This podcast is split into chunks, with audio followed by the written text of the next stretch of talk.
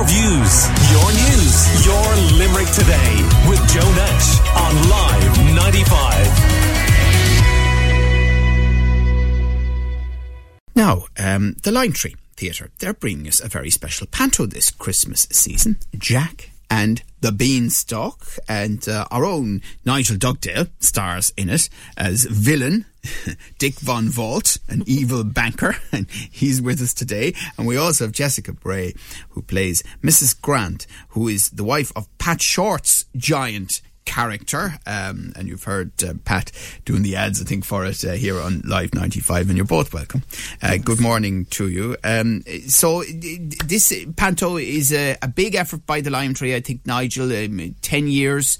Um, up and running at the theatre, and they wanted to make this one a really special version. Yeah, and I think the most exciting thing that I've been noticing about it, what people forget, you know, you hear about jobs announcements in Limerick, we're employing 40 people 40 people across lighting, sound, direction, choreography. Um, there's a there's a cast of um, of dancers in there as well, and then we have a lineup of six professionals or people who have worked professionally in. So that's you know we're we're all being employed for the next month and a half to entertain children across the country. And I think it's it's an exciting thing because you know in Mary I they have got the Department of Drama, and they're pumping young people out on a regular basis. You know every year they're pumping people out who need to be employed, and from a Limerick perspective, to be able to see these people wanting to stay in Limerick and get employment. And you saw it uh, recently with, um, oh, why have I forgotten it? Red Anthony, Army. Red Army, exactly. Yeah, a lot of those, a lot of those guys would have um, come out and worked on the show. So I mean, w- when I was studying drama back in the uh, late nineties, I had to go to Dublin, I had to go to London if I wanted to get any bit of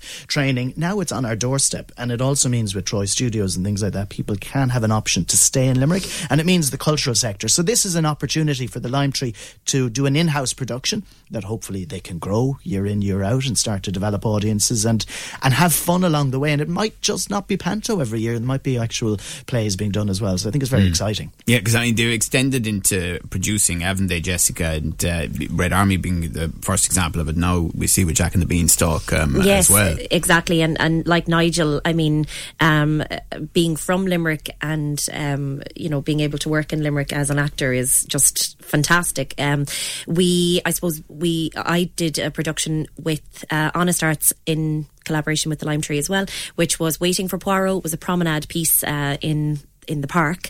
Um, and that really, again, that was, you know, employing local actors and during a time when actors really were, were hit with COVID.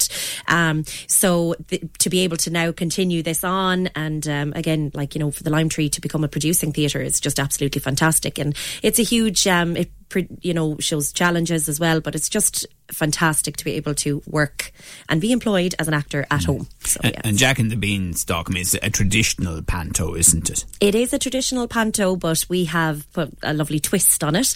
Um, of course, it's written by again another uh, Limerick man, uh, playwright Mike Finn. So um, it it has lots of twists and turns. There's a bit of a contemporary edge on it as well, um, and uh, really interestingly, and which I think is a, a really nice um, point, is that Jack is played by a girl. Um, so Jacqueline, uh, and I think you know that's lovely, uh, especially for our our young girls and, and women to see that the hero isn't always the man. Mm-hmm. Um, so yeah. uh, and Jack, you know, refers to that uh, quite a bit throughout. You know, why can't why can't I climb the beanstalk? Um, you know, and that's it's an interesting one. Yeah. As a person raising a young girl myself, it's good for them to know. And, and Pat Short is at the heart of this as well. We've been listening to Pat's uh, recordings as the giant, you know, that's right. Um, it's been fun, you know, flat out. Um, uh, yeah, you know Pat, and it, it, even his voice just brings a smile to your face when you're listening, and it's been fun because um, on stage we're re- we're reacting to to Pat's recordings, his voices, and to be able to interact with that. It's it, but it does, it actually works. Yeah, it's oh, it's fantastic. He's just, you know, for the first while we found it hard not to be laughing ourselves. Um, but I'm I'm playing his his long suffering wife, um, and he he constantly gets his his own little spiel that the giant says wrong, and I have to constantly correct him. Um, and uh, yeah, it's it's absolutely hilarious. But um, it's I'm like that. I'm playing to the recording now as well, which is is great fun.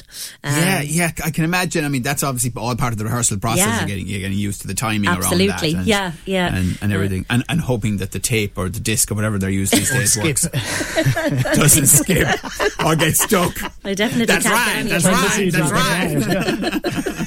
Yes. Uh, and and your character then, the I- evil, I'm the evil. the, the evil banker, The Um, poor I'm a complete bankers. banker. Ah, the poor the bankers. poor banker. Um, yeah, no, it's been a fun, and you know, I haven't been on stage in a long time, and that's why I took the opportunity to do this because you know, Panto is a great chance to get back on the stage and perform, and you, you know. I, I don't do this full time, but I love being on a stage. And it's, a, you know, I was involved in Pigtown recently, but I was assistant director on that, so I didn't get the chance to. And I felt a bit lonely when the curtain rose. So, you know, to get back on stage and just, you know, dust off the cobwebs and, and Yeah. remind myself what it is. And Panto's perfect because you can have a bit of fun, you know, and you can just, you know, and it's. It's lovely to see kids coming in, and the, this Christmas time, you know, we need a bit of, um, and it won't be just for kids, by the way. Adults will enjoy it. You know, my, you know Mike Finn well, and his writing is clever. I often think with Mike, you know, when I think of, he sits down with a blank page and comes up. He's brilliant at wordplay. He's superb at using language, and he's under, he's underrated in that regard. You know, he's a very clever, and I think he's a bank full of little jokes that he manages to throw into pantos. So, um, Yeah. I think a- adults and kids will love this. Yeah, yeah, and it's super venue as well, isn't it? I Oh, it's just there's no bad seat in the place. To be fair, you no, know. no, and like what Nigel is saying there, there's there's lots of jokes thrown in there, and I know I've I've done lots of, of Mike Finn's uh, pantos down through the years, and I suppose probably kind of learned my um, my trade um, working in panto down through the years. Um, he a lot of the jokes actually would go over the kids' heads, and you know that's they're directed to the to the adults, and there's you know there's often a political joke thrown in or something, you know, just course, to, to yeah. appeal to everybody. So yeah, no, it's it's yeah. great, good fun. Uh, so from the 9th of December to the 8th of January, is that right? Um, and, Twenty-two shows. and, you, and you have a couple of school shows, do you? Or? There's school shows thrown in there, and there's a couple of I think there's a couple of signed shows, and there's shows aimed at um, sensory shows for kids Like with autism show, and things yeah. like that. Yeah, so it, we, you know, there's a lovely mix of. Um, and I think some very early shows as well. I'm, I'm kind of laughing at the description here. What with Brexit, inflation, and not being allowed to sell turf, Jack and Jack's mammy find themselves financially embarrassed. I think we've all been there. Um, brilliant stuff. Mike all the way. Uh, and and um, directed by Michael Finneran. Yes, Michael Finneran. We always get the two mixed up, Michael Finneran and Mike Finn. Yes. Yeah.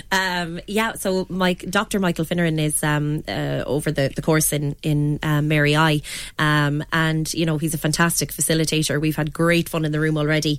Um, it's just a gorgeous atmosphere, and um, yeah, he's doing a fantastic job um, of putting just a, different kind of an edge on the panto. Yeah, um, uh, and uh, I, says um, a beanstalk taller than Paul O'Connell appears in the garden. we were trying to get Paul O'Connell to play the beanstalk, but he was he was otherwise Otherwise engaged, obliged. yeah, yeah, yeah. busy, busy. That's brilliant. That's that's really good. Uh, Jessica, are you going to do something for us, or Yeah, I'm going to do a little um, piece. I'll just put it into context. So, uh, when Jack arrives up to the top of the beanstalk, Mrs. Giant is um, terrified, probably happy to have somebody to talk to. Um, but at, at this point, she's telling Jack what it was that she loved so much about the giant and, and why she fell in love with him. So, I'll just give you a little bit of a, a lead Lovely. it. Oh, if you'd only seen him. Such a handsome young man. A big, handsome young man. It was love at first sight. Now, of course, I could only see his knees. But his knees were pure beautiful. You know, Jack, he made me feel. He made me feel Looking out on the morning rain, I used to feel uninspired. And when I knew I had to face another day, Lord, it made me feel so tired.